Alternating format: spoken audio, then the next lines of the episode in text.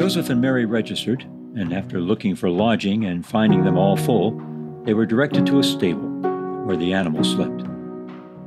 It was there, in that dirty, smelly place, that Mary gave birth to Jesus. Some of the first people to hear about Jesus' birth were these shepherds who were out in their fields watching and guarding their sheep.